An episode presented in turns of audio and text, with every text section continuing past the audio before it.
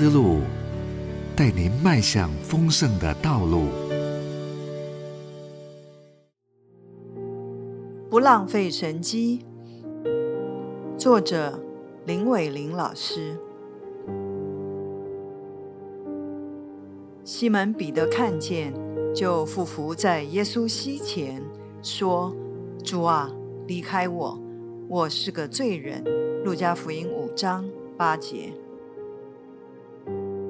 当我们信耶稣，承认他是弥赛亚，是救主，可以是什么意思？人生总会有机会走到一种处境，使你需要一位比你更有智慧的人来指点迷津，一位比你更有能力的来解决困境。俗语说：“人不是神”，通常是这时候发出的感叹。因此，神就是救我脱离绝境，专门解决我的贫穷与失败。救苦救难的那一位，信仰在这层次可能是我们大多数人的情况。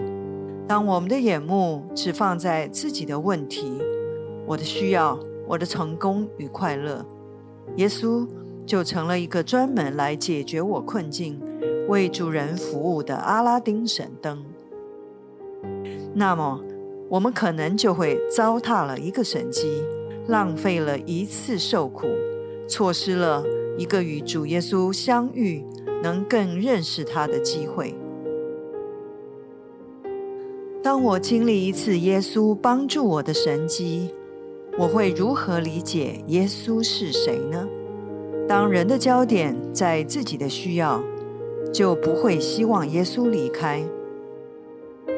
彼得在经历耶稣要他开到水深之处下网捕鱼，结果捕到了满满两船的鱼。在这个神迹之后，他竟然恳求耶稣离开他，为什么呢？